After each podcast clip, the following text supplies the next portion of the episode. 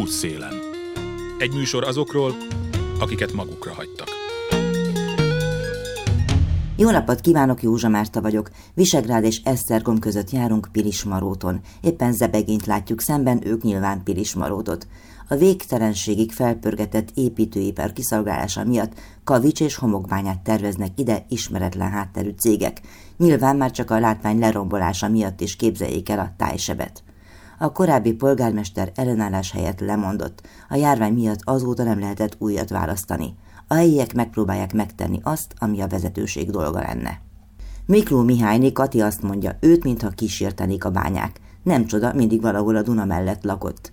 Pilismaroton született, gyerekkorában volt már itt bánya, és pontosan tudja, hogy ez mivel jár ahogy azt is a bőrén tapasztalta, hogy a falu vezetése az információk visszatartásával próbálja a helyieket manipulálni. Gyerekkorom óta három sóderbánya kitermelést éltem végig, mert ugye a nagyöblöt végigéltem, itt nőttem föl, aztán elköltöztem Pestre munkavéget. Káposztás megyere, ugye a Dunakeszi alsónál csináltak szintén egy sóderbányát, és a szemétégetőnél a 15.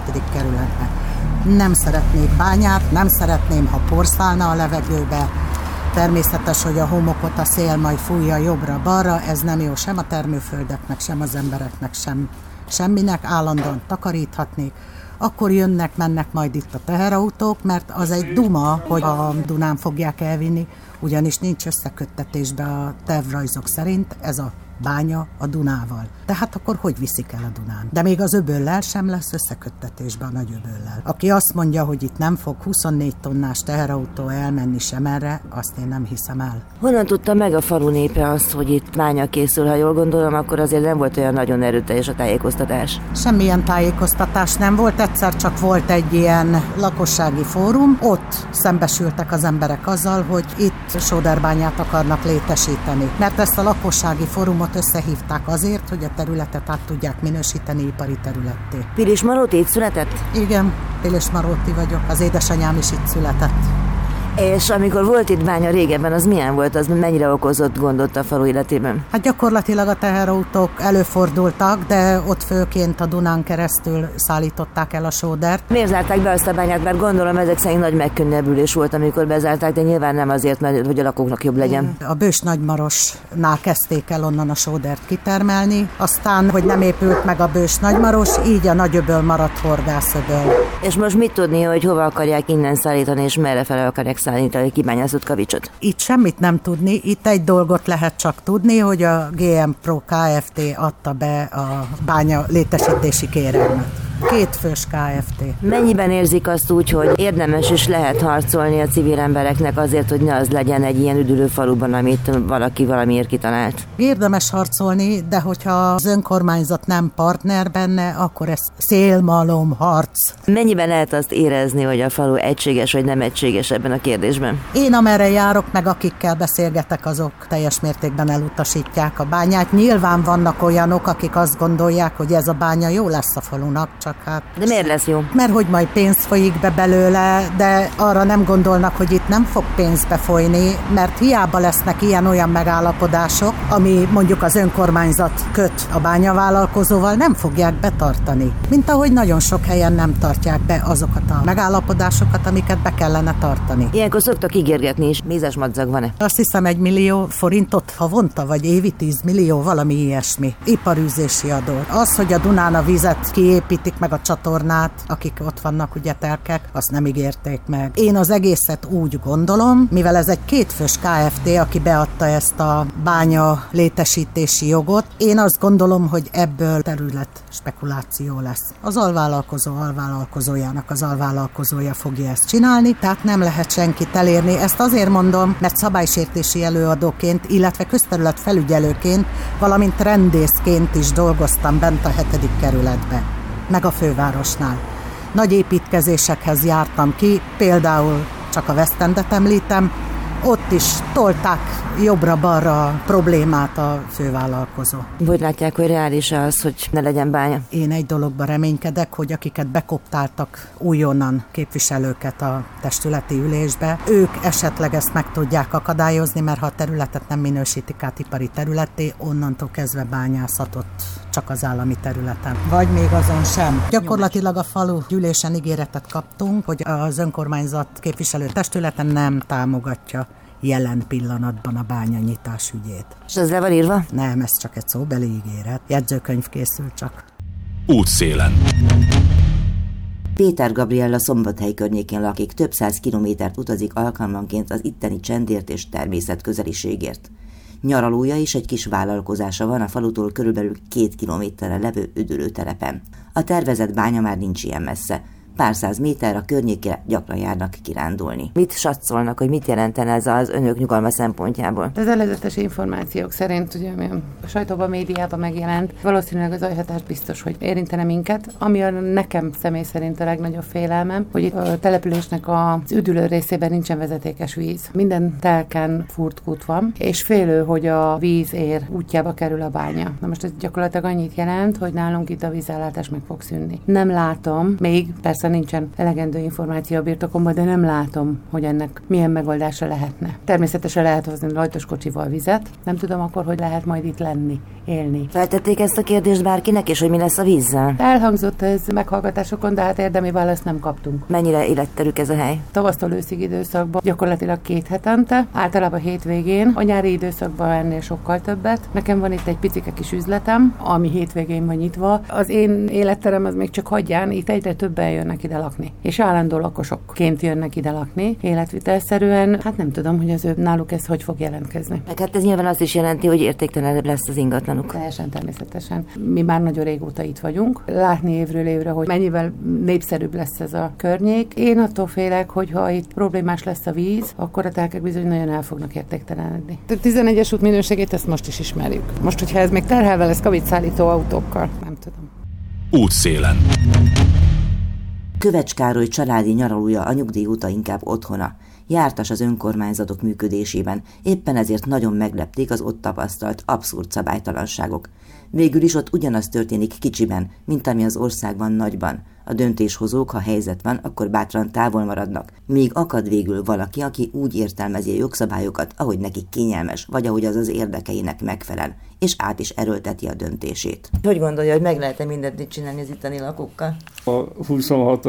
testületi ülés alapján meg. Mit jelent ön számára Pilismarót? Apám 56-ban vette ezt a telket. Pedagógus volt apám is, anyám is. Kivonultunk az iskola végén, egész augusztus végéig itt voltunk kint. És most? Már nyugdíjas vagyok, úgyhogy elég sokat kint vagyok, dolgozgatok házon. Honnan tudta meg, hogy lesz itt egy bánya, és mit érzett, vagy mit gondolt akkor, amikor ez kiderült? Nagyon felszínes információval rendelkezek, csak még most is. Tavaly volt ez, hogy elterjedt ez a bánya dolog. Tulajdonképpen ez a mostani testületi ülés az, amire én elmentem, mert meghívtak, hogy menjek el. Ez volt egy érdekes dolog, ami arra utal, hogy itt tényleg az emberek feje fölött történnek a dolgok. Mi volt ezen az ülésen? Megjelent a jegyző, megjelent két képviselő, ebből állt az egész testület. Azt mondja, jegyző, semmi gond, bezárjuk a képviselőtestület ülését, ülésen kívül adaptálják két tagot a testületbe, akkor már lesznek négyen képviselők, akkor határozat képes, és akkor meg lehet tartani.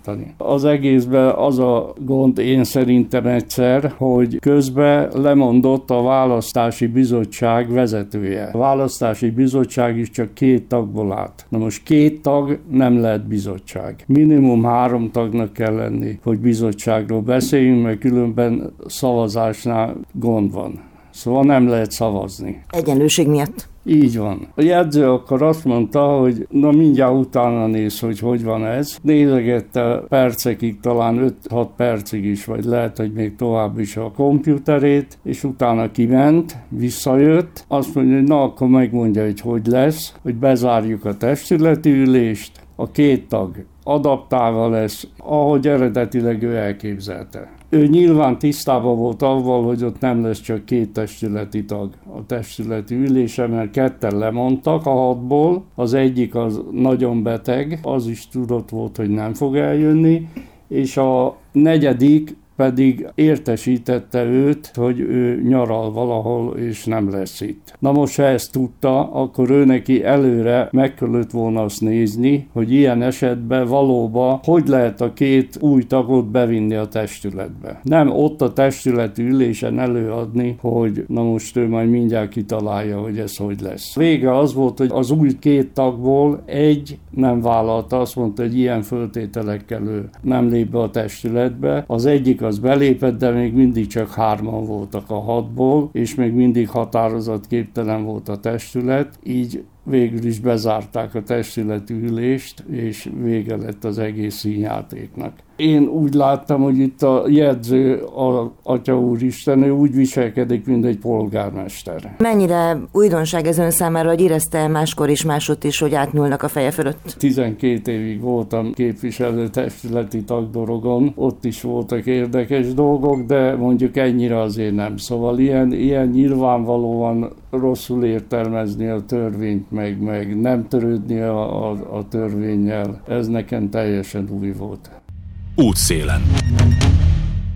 Valkó Zsuzsa nyaraló tulajdonos Pilis Maróton, régóta, éppen emiatt jól emlékszik arra, amikor a falu a bős nagymarosi vízi erőmű építése miatt került veszélybe. Közös élmény, hogy sem akkor, sem most nem kommunikáltak az érintettekkel, sem a helyiekkel, sem a nyaralókkal. Pedig volna mit. Például tömegközlekedéssel csak nem lehetetlen megközelíteni a nyaralózónát, ami kényelmetlen is, de környezetbarátnak sem mondható. Méz az örömben, hogy legalább egy dologban előre mozdította a közösséget a közös baj. Eltűnni látszanak az érdekellentétek a falusiak és a nyaralók között. Ezeknek a nyaraknak most vége lehet? Nem tudom, hogy mi lesz itt most. Én nagyon-nagyon remélem, mint hogy az ember reménykedik abba, hogy megmarad a nyaralótelep, megmaradnak az értékek, és hát végül is ennek senki sem állított az ellenkezőjét, és ebbe úgy mindig olyan jól bele lehet kapaszkodni. De az emberben mindig van egy ilyen bizonytalanság érzés. Én már nagyon régóta kapcsolódom ide, és emlékszem a vízlépcső körüli ügyekre, akkor volt egy ilyen nagy-nagy sok és egy nagy krízis, mert ugye akkor előálltak azzal a tervvel, hogy elárasztják az egész területet, és gyakorlatilag szinte kárpótlás nélkül hagyják az embereket. Ez olyan mélyen ül itt még azokba, akik ezt átélték, hogy amikor vennek valami jelét úgy véli felfedezni, akkor, akkor megint jön egy ilyen bizonytalanságérzés, hogy mi lesz itt. Évről évre megy az élet, és úgy túlélésre játszik mindenki, meg gondol, soha nem volt egy olyan fejlődési irány, vagy bármilyen olyan terv, amiben az ember úgy azt látta volna, hogy na hát ez a part fejlődni fog, minden jobb lesz, rendbe lesz. Mentünk évről évre erre-arra, de tulajdonképpen nem sok történt. Annak idején ide ígérték a vezetékes vizet is. Én elhiszem, hogy pénz nincs. Az ember egy ilyen buborékba lenne, egy ilyen bizonytalanság buborékba, hogy most, ma most akkor éppen mi van. Ebbe jött be ez az egész bányatörténet tavaly, az is úgy lebeg a levegőbe, mint egy ilyen háttérfenyegetés. Ezek a szorongások, ezek állandóan ott vannak. És akkor mindig valami mindig előtérbe kerül. Ez hát, érdekes egyébként, hogy így a bős nagymaros feelinget előhozta ez a történet. Elő. Ennek Célzott a településnek rá most a jegyző, hogy hát azt valami olyasmit mondott, hogy ezek a tervek megvannak. Azzal nem kérdezzük meg, átnyúlunk a fejed fölött, nem igen. foglalkozunk a helyek érdekében, ez tulajdonképpen egy ilyen visszatérő motivum hát ennek ez, a történetnek. Igen, ez egy visszatérő motivum. Azt szeretné látni az ember, hogy valami olyasmi történik, ami tényleg elismerhető, hogy na, ettől tényleg valami jobb lett. Mindenféle kérdéses dolgok így a levegőben maradtak, elővásárlási jog, meg változtatási tilalom bizonyos telkekre, ott részbeni magyarázatok történtek, nehéz volt követni. Nem kaptunk olyan választ, amire az ember azt mondja, hogy ja, igen, értem, megnyugszom, ez így jó lesz. Érzékelhető valamilyen ellentét a helyi lakosok és az üdülők között? Az érdekei között nyilván van tényleges ellentét is. Ezen a falugyűlésen ez is jó volt, hogy itt viszont ezt lehetett érzékelni, hogy ez egy település, ami annyira érdekes és olyan gazdag, hogy ilyen részei vannak, hogy van egy nagy történelmi múlttal rendelkező és nagyon látványos falu, ami három kilométerrel beljebb van. Egy nagyon érdekes panorámája van a Dunakanyarra, nem a szokásos, nem a közvetlen Duna melletti. Ugye a faluhoz tartozik ez a Dunaparti rész. Nekem ez egy izgalmas, egy nagyon érdekes dolog. Ezeknek az összetartozása ez eddig nem volt érzékelhető, sőt ellenkezőleg, hogy ellentétes érdekek harcolnak egymással. Én most láttam először azt, hogy így, mondom, legalább ilyen duma szinten, tehát szó szinten, ennek a törődésnek a nyomait lenne jó látni, hogy az embereknek konkrétan mi a gondjuk, és akkor azon próbálunk segíteni. Útszélen. Radván Adrien aggódó Pirismaróti lakosnak tartja magát nyilván az is, ahogy jó sokan, de igazából ő a tiltakozó mozgalom lelke, vagy legalábbis egyike azoknak, akik fejlesztést, átláthatóságot és a környezeti és települési értékek megóvását követelik.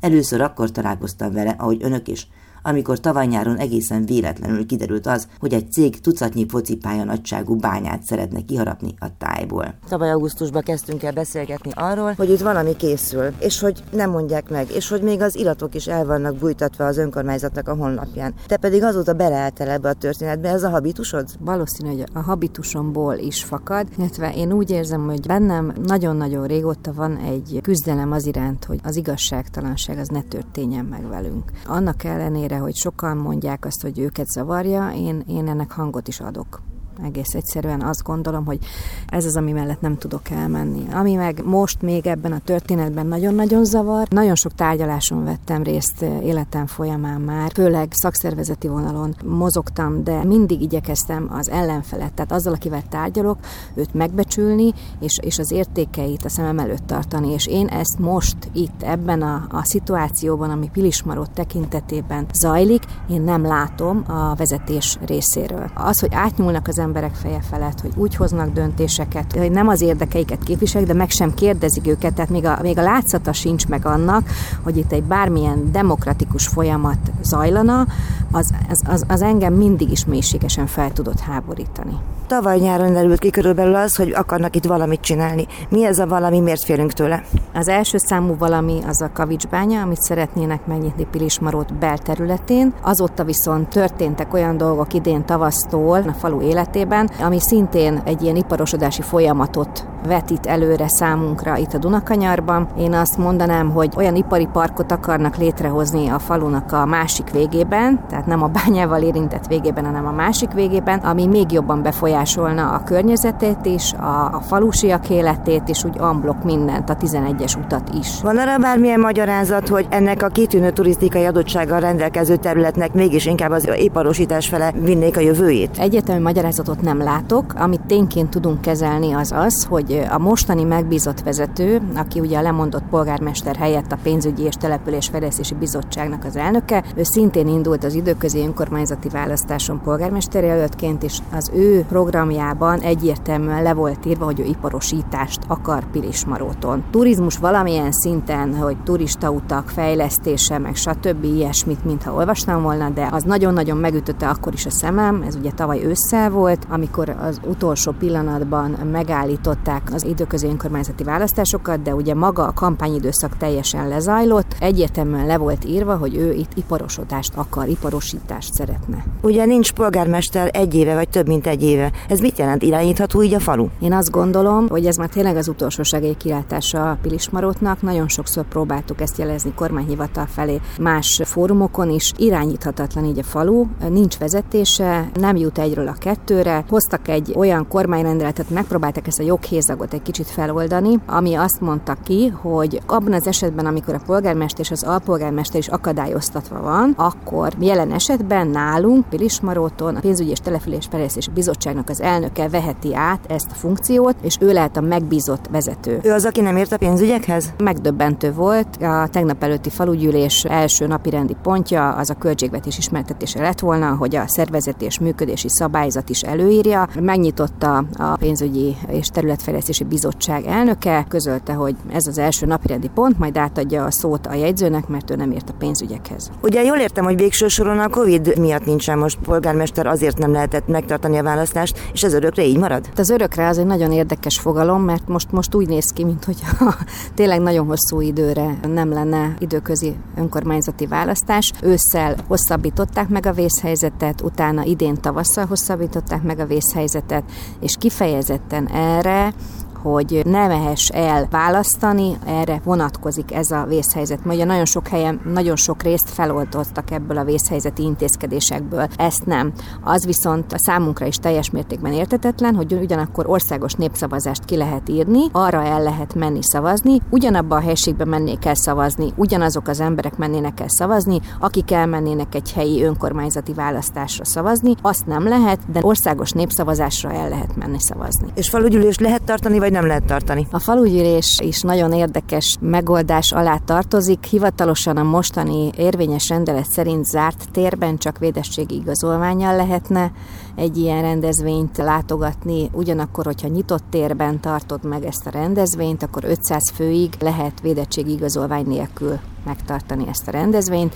Mi azt kértük az önkormányzattól, mikor kiírták a falugyűlést, hogy tegyék át a színhelyet a sportcsarnokból a mellette levő sportpályára, mert nagyon sok jelzést kaptunk vissza az emberektől, hogy szeretnék védettségi kártya nélkül részt venni ezen a falugyűlésen, hiszen ilyen tényleg évekkel ezelőtt volt utoljára nem is tudom, hogy pontosan hány éve volt, de ráadásul alulról jövő kezdeményezésként aláírásgyűjtés és falugyűlés Pilismaroton még eddig nem volt. Gondolom, hogy 500 fő úgyse jelent volna meg a faluból ezen a gyűlésen, tehát minden további nélkül meg lehetett volna tartani.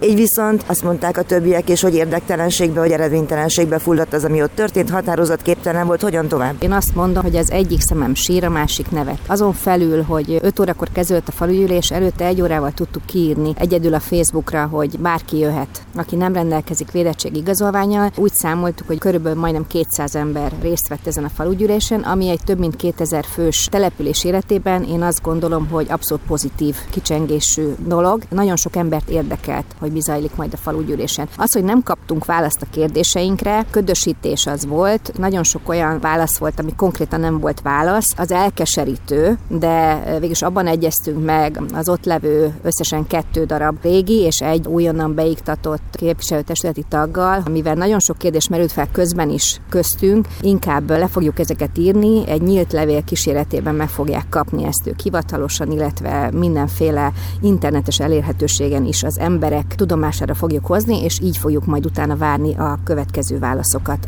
az önkormányzattól. Ha nem válaszol az önkormányzat például, akkor mit lehet csinálni? Akkor össze lehet hívni egy újabb falugyűlés, de ez már én azt gondolom, hogy eddig is a vicc kategóriájába tartozott a megoldás kihívásokat illetően, de én nagyon-nagyon remélem, már tavaly is elmondtam, emlékszem talán neked is ugyanezt, hogy nagyon remélem, hogy elindul újra egy kommunikáció az önkormányzat és a lakosság között, hiszen ez az, ami hiányzik jelen pillanatban is a falu életéből. A Pilismarótra tervezett kavicsbánya is egyben tájsebb, illetve a vezetés nélkül maradt település polgárainak küzdelme volt a témánk. Mikló Mihályné Kati, Péter Gabriella, Kövecs Károly, Valkó Zsuzsa és Radván Adrien valamennyien a település jövőjéért aggódó helyi lakosok, illetve nyaraló tulajdonosok voltak a beszélgető társaim. Köszönöm. Tartsanak velem a műsor második részében is, a 21. század társaság emlékművet kíván állítani a járvány áldozatainak. Az ötletgazdák Kocsis András Sándor, Bot Péter Ákos és Falus András lesznek a beszélgető társaim a hírek után. Útszélen. Egy műsor azokról, akiket magukra hagytak. Józsa Márta vagyok, Óbudán járok a Sejem gombolítóban egy különös kiállításon, ahol Bodrogi Gyula árverésre bocsátott kalapjától számos festményig, szőnyegig több mint 80 műtárgy vár vevőre egy aukción. A végső cél az, hogy emlékmű álljon majd a befolyt pénzből a járvány áldozatai és az őket ápoló, gyógyító, egészségügyi dolgozók előtt tisztelegve. Idézet a társaság felhívásából – a tragédia sorozatnak még nincs vége, ez még nem a számvetés a gazdasági, társadalmi, ökológiai károk felmérésének ideje. Még nem keressük a mulasztások felelőseit, még nem látjuk ki, mikor, mekkorát vétkezett, Még nem látjuk mi magunk, mikor hoztunk rossz döntéseket. De abban már biztosak vagyunk, hogy nem feledhetjük el halottaink emlékét, nem feledhetjük el elveszített biztonságunkat, szertefoszlott álmainkat. Eddig az idézet. A kiállított tárgyakat egy hónapig lehet megnézni, de utána is lehet online licitálni további egy hónapig. Az emlékművet jövő márciusban a járvány kitörésének második évfordulóján tervezik felállítani. Kocsis András Sándor a 21. század társaság elnöke, szociológus, könyvkiadással, művészettel foglalkozik, de éppen most leginkább szervezéssel. Érdekesnél érdekesebb műtárgyakat gyűjtött össze annak reményében, hogy azok árveréséből meg lehessen valósítani az emlékművet, sőt, ha marad pénz, akkor Iványi Gábor segítségével a Covid árvákat is támogathassák. Gondolom, hogy egy pár gondolat megerőzte azt, hogy ezt a kiállítást, illetve aukciót itt létrehozta. A pandémia teljesen természetes, engem rettentesen megrázott. Az első perctől kezdve én elhűltem, figyeltem, hisz például Falus András akadémikus, aki a társelnökünk, mind Andréssal nagyon sokat beszéltünk erről.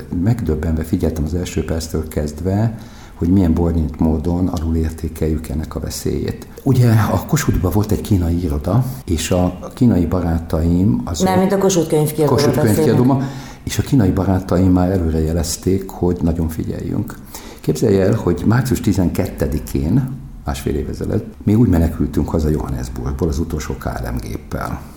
Gyakorlatilag Amsterdamba egy nap karantén alatt már megfogalmazódott az első kiáltványunk, amelyet akkor Bálint Györgyel és Iványi Gáborral tettünk közé. Akkor pénzt gyűjtöttünk, összegyűjtöttünk 7 millió forintot. Mit gondoltak akkor, hogy mire kell majd a leginkább pénz? Teljesen egyértelmű volt, mint cégvezető, ezt pillanatokat át lehetett látni, hogy ebbe bele fogunk roppanni.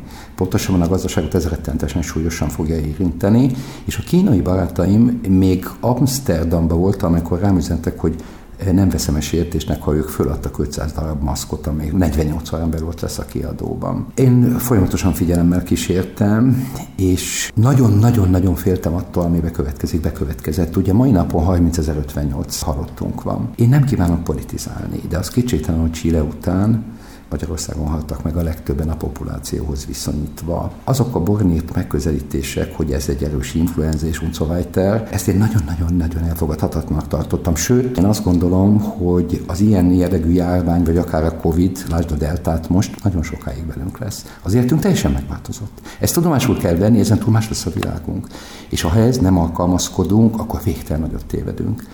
Az emlékmű gondolata az januárban fogant meg, tehát idén januárban. Némileg gondolom annak is hatására, hogy az említett számok, tehát hogy Magyarország abszolút, lakosság arányosan abszolút. vezet a halálozások listáján. Egyértelmű, és még egy dolog hatott meg, nekem nagyon sok orvosbarátom van, és én rajtuk keresztül láttam azt az őrületes küzdelmet, amit folytattak, és főleg az első időben bizony eszköztelenül. Aztán későbbiekben már valamennyire javult az ellátás, de a hipokrateszi eskü az iszonyúan dolgozott náluk. Na, hát én nem is fejet, hanem térdet tudok előttük hajtani, amit ebbe az elképesztő időszakban csináltak. Áprilisban én bejelentettem az emlékműállítást, elég értetlenség fogadta, be kell, hogy valljam, hogy mint a 21. századtárság elnöke egy civil, hogy mer ilyenbe belekezdeni, hogy civil pénzből fölállítani egy emlékművet, ennek a költsége kb. 35 millió forint lesz, amennyiben több jön össze, Hát szeretnénk remélni, hogy igen, ezért mindenkit nagyon kérünk, hogy vegyen részt az álverésen, segítsen bennünket, akkor ezt pedig Iványi Gáborral megbeszéltük, a Covid álvákra fogjuk fordítani. Egészen megható, 84 tárgy össze, de ami ebben megható, én nagyon sok igen tehetős emberrel beszéltem. Van, aki segített, van, aki azt mondta, hogy te gyámakfutó vagy. Ez nem a te dolgod, ez az állam dolga, vagy a pártok dolga. Én meg nagyon nem így gondolom. Hát Mind... egy emlékműállítás bármikor lehet tulajdonképpen civil dolog. Mesélj egy picit magáról az emlékműről, mi a filozófiája, hova fog kerülni, ki fogja csinálni. A Zsigmond Attilával dolgoztunk, a Zsigmond Attila a Budapest Galéria főigazgatója volt 26 évig. Segítségével írtuk ki a pályázatot, öt szobrászt hívtunk meg, két pályamű érkezett be. Palikovics Iván és Széri Valga Géza készítette el. Mind a kettő nagyon invenciózus, mind a kettő abszolút szimbolizálja azt, amit mi szerettünk volna. Szeretnénk, ha az emlékmű, amely három méteres lesz, tehát ez egy nagyon komoly emlékmű lesz, az nem csak nekünk szól, hanem ennek a világnak szól. Az egyik az különösen szimbolikájába teljes mértékben lefedi ezt, és még egy dolog. Én azt gondolom, hogy remélem, hogy ez az új társadalmi közmegegyezés egyik szimbolikus helye lesz. Miért? A 30.058 koporsóra nem volt ráírva senkinek a felekezete, senkinek a neme, senkinek a politikai hovatartozása. A halál ebből a szempontból végtelenül demokratikus volt és iszonyatos volt. És meggyőződésem, én nagyon sokat utaztam a világba, sokkal több közös van, mint ami elválaszt, és általában, főleg a politika által generáltan, mindig azt hangsúlyozzuk, ami elválaszt. Minden vallásban megtaláljuk azt a négy-öt alapértéket, amely mindegyikbe egy és oszthatatlan. Ez a tragédia, ez mindenki számára tragédia. Amikor az ember azt látta, hogy volt egy olyan hármas temetés, ahol egy családból három embert temettek egy időben, ez nagyon nehezen feldolgozható. Nekem nagypapám lelkész volt, én nem vagyok hívő, ezért megengedem magamnak azt a luxus, hogy mindenki hitét tisztelni tudom. Mindenkinek a véleményét nem biztos, hogy elfogadom, de tiszteletbe tartom. És ez elvárás. Nem lehet egy olyan országban létezni, ahol szomszédok azért gyűlölik egymást, mert más vallású vagy más bőrszínű. Ez elfogadhatatlan. Ennek az őrületnek, amit most megélünk, és nagyon remélem, hogy itt a negyedik kör, ez inkább szordínóba fog folyni, bár senki nem tudja. Ugye itt volt a 700 ezeres tűzijáték, most jön az Eucharisztikus Világkongresszus, két 70 ezeres stadion, plusz a hadászati világkiállítás, ezek mind potenciális veszélyforrások. Mindenkivel azt szeretném megértetni, hogy egymás érdekében igenis be kell oltatnunk egymást, és igenis rettenetesen figyelnünk kell, és nagyon-nagyon ostoba az, aki alul, alul értékelnének a veszélyét. Kikkel kell együttműködni ahhoz, hogy ma az ember egy ekkor emlékművet tudjon állítani, és hol tervezik? Újpest önkormányzatával egyeztettünk, és úgy néz ki Újpest főterére fog kerülni. Ez egy három méteres, fantasztikus emlékmű lesz, hogy kivel kellett egyeztetni. Igazán senkivel. Nem olyan sok támogató volt. Civil oldalról igen. Például tegnap két két hölgy itt dolgozott 10 órát, hogy berendezze a kiállítást. Utána azt mondom, hogy kérem a számlát, mire azt mondták, hogy miről beszél András. Ez a mi felajánlásunk. Nagyon sok 2000-3000 forintos adományt kaptunk. Én nagyon sok igen tehetős barátommal beszéltem, van, aki segített, van, aki pedig egyszerűen azt mondta, hogy ez nem a mi dolgunk. Én ezt nem tartom elfogadhatónak. Ettől függetlenül szép számmal vannak itt tárgyak, egy picit mondjon egy-két szót, egy-két Igen, 84 tárgy van, egészen megható dolgok. Direkt egy külföldivel kezdeném, dr. Ali Delágival, aki egy másfél millió értékű perzsoszönyeget ajánlott fel. Ber Miklós aranypecsét gyűrűje, Válszegi Asztrik, így van, Válszegi Asztrik 60. születésnapjára kapott ezüst zsebórája, különböző festmények, egy fantasztikus Vargémre plastika, csodás festmények, Kunce Gábor például a Dán királynő által kézzel festett francia csomagot ajánlott fel, nagyon sok kézirat van, festmény és egyéb tárgy. Önnek is vannak itt festményei, plusz saját tulajdonai, és egy szobra is. A szobornak a sztoriát mesélje, az egy kicsit kalandosabb, mint a többi. Igen, ezelőtt egy hónappal kiöntettem Ferenc pápa portréját, azt hiszem elfogadhatóan sikerült. Én felajánlottam az Eucharisztikus Kongresszus főszervezőjének, aki azt mondta, hogy nagyon szépen köszönjük ezt a gyömörű szobrot, de nincs 400 ezer forintunk a kiöntésre, és nem tudjuk beilleszteni a programba, ezért én 400 ezer forintos kikiáltási árral felajánlottam az árverésre, és pont ma ment el a pápai nunciatúrára egy levél, hogy ezt kiöntetem még egyszer, és felajánlom a pápának. Útszélen. Bot Péter Ákos közgazdászt nem kell bemutatnom önöknek, számára nyilvánvaló a tervezett emlékmű társadalmi haszna. Én láttam már pestis emlékműveket, valószínűleg vannak spanyol nátha emlékműve is. Mit gondol erről, hogy szimbolikusan mi értelme, mi jelentőségére pontosabban lehet egy ilyesmi állítása? Ez egy természeti katasztrófa féleként jött ránk, és azt gondolom, hogy memento emlékeztet minket arra, hogy az élet törékeny, hogy a társadalom sérülékeny, és az a generáció, amíg háborút hál' Istennek nem élt át, emlékese lehet. Nekem most csak lábjegyzet, 56-ról van még gyerekkori emlékem. Szóval ez a generáció nem találkozott olyan tragédiával, amelyet valahogy meg kell érteni, fel kell dolgozni. Tehát ezért azt gondolom, hogy az a most uralkodónak látszó szemlélet, hogy nem kell róla beszélni, hogy ez ha volt, hát van a családban, akkor egy pech, ha lehet így mondani, de a társadalom köszöni szépen jól van, ez nem igaz. Ez egy hamis narratíva, ez egy hamis szöveg, ez egy rossz, rossz szöveg, mert a veszteség veszteség, és azt a veszteséget meg kell tudni érteni, és el kell tudni búcsúzni méltóságban. És azt gondolom, hogy ha a társadalom az ilyen veszteségeket meg tudja örökíteni a maga gondolatában, akkor meg is erősíti magát, mert nem tudjuk, sajnos nem tudjuk, hogy még milyen megpróbáltatások következnek a következő, elkövetkező években. Úgyhogy adja Isten, hogy ne legyen ilyen típusú megpróbáltatás, de hát valóban a, volt a világháború, és jött utána a spanyolnátha, voltak Magyarországon forradalmak, felkelések, verességek, és azokat követte személyes pusztulás, és most békében élünk, ez nagyon nagy öröm, de nem kockázatok nélküli világban. És ezt tudatosítani kell egy új generáció számára. Mindenképpen azok pedig, akik elszenvedték a veszteséget, azoknak talán némi segítség. Tehát hisz a szimbolikus társadalmi cselekvésben? Nagyon is. Az életünk tele van definíciókkal, hogy ami történik, az az én hibám, vagy lehetett volna másképpen, vagy pechem volt.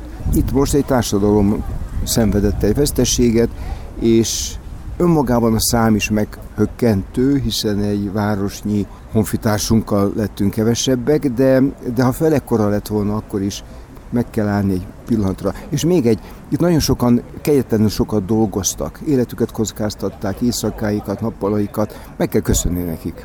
Útszélen. Falus András immunológus az elmúlt másfél évben csak nem mindennapos vendég a Klubrádióban, rengeteg tanácsot kaptak tőle a járvány kapcsán. Társadalmi szerepvállalásáról azonban nem szoktuk kérdezni, holott ő például a 21. század társaság egyik vezetője. Olyan esemény volt a pandémia, illetve a múlt idő talán túlzás, amelyik gyakorlatilag az egész társadalmat hosszú időre megrázza. Ön alá tudja ezt támasztani, és így éri meg egyáltalán lelkileg? Maximálisan így van, nem csak a mi társadalmunkat, hanem globálisan a gyakorlatilag Föld minden országát.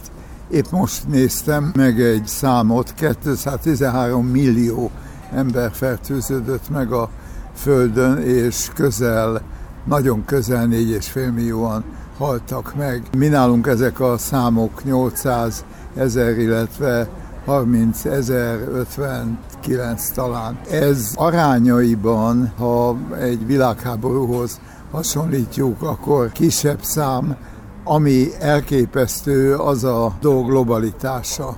Tehát nincsenek határok. Majdnem, hogy egy kicsit furcsán kifejezve magamat, vagy furcsa gondolatot adva, ez egységesítette a világot, mert mindenki számára hatalmas veszélyt jelent ez a eldurvult vírus. Tudnunk kell a koronavírusokról, hogy zömében ártatlan nátha vírusok, és nagyon bízunk abban, hogy ideáig le fog gyengülni. A világ átlag a vakcinációban mintegy 26 százalék. Magyarországon egyes hangok nagyon büszkék erre az 50 százalékon felüli átoltottságra. Ugyanakkor, ha ránézünk a térképre, ahol ábrázolják az átoltottságot, Afrika gyakorlatilag fehér.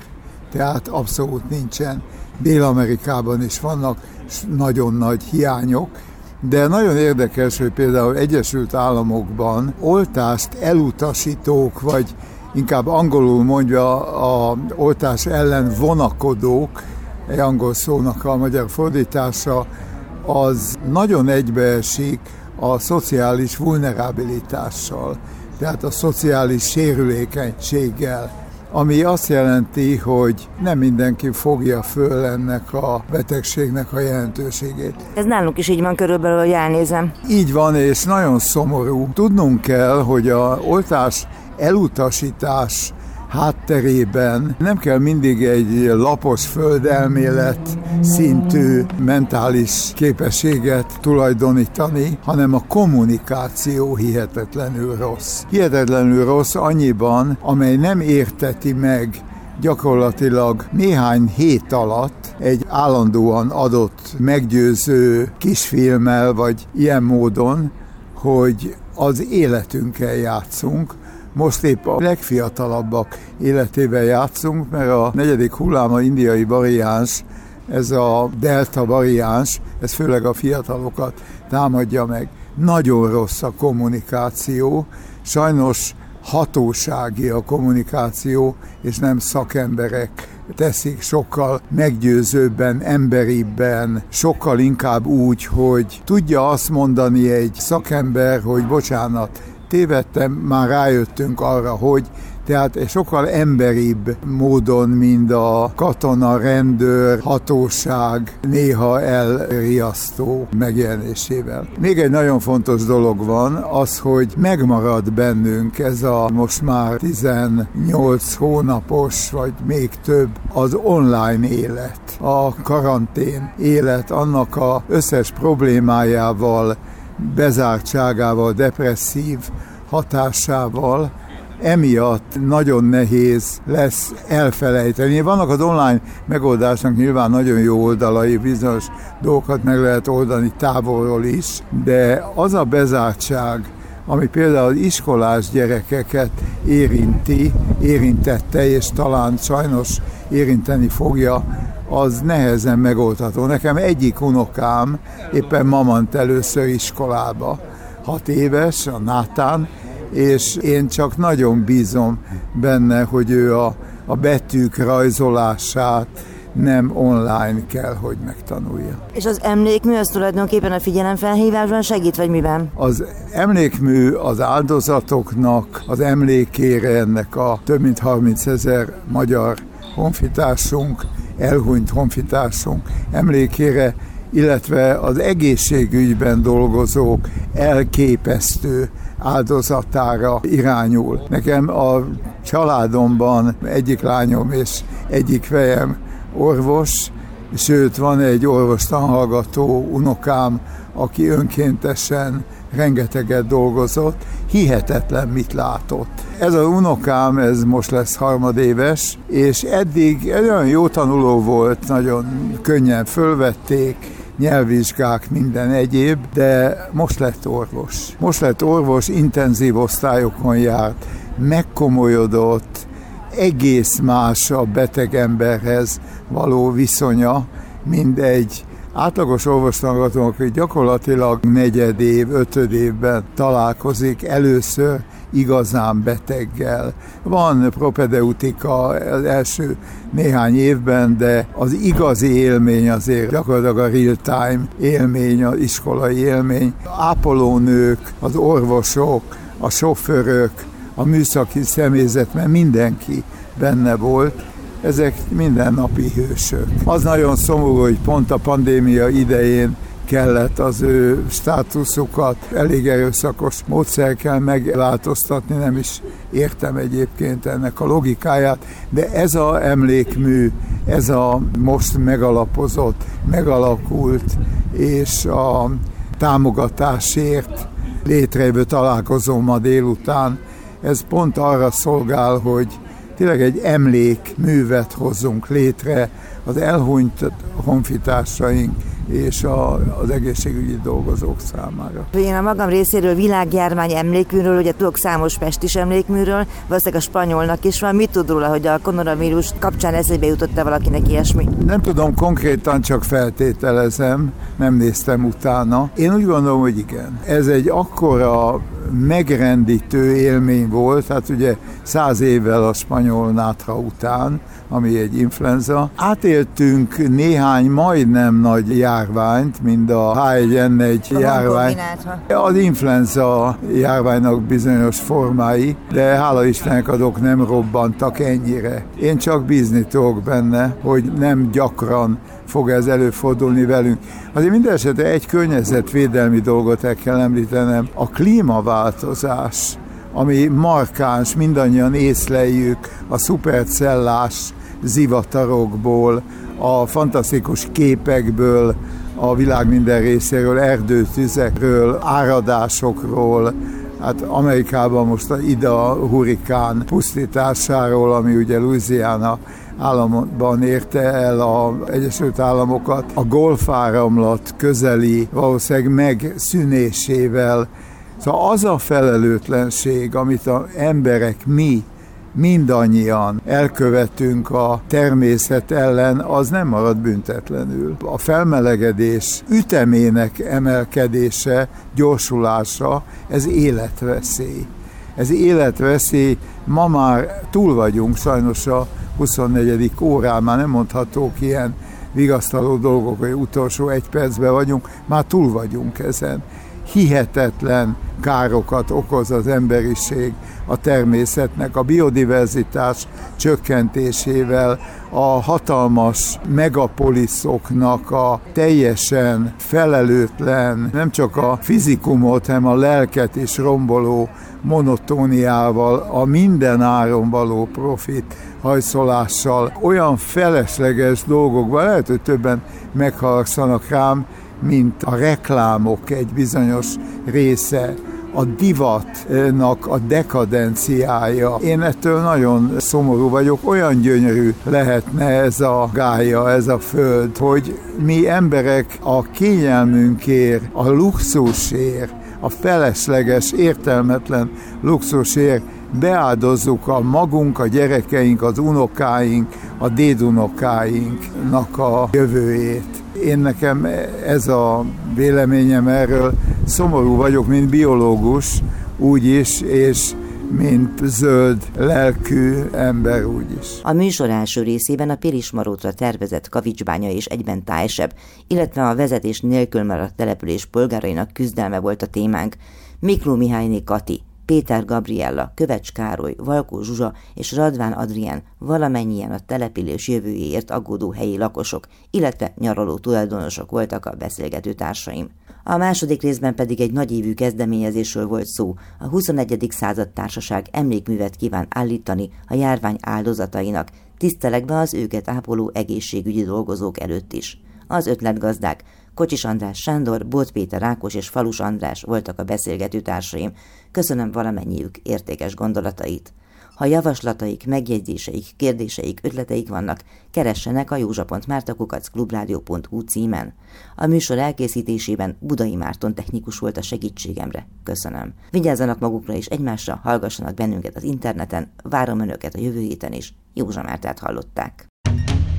Önök az útszélen adását hallották a Klubrádióban.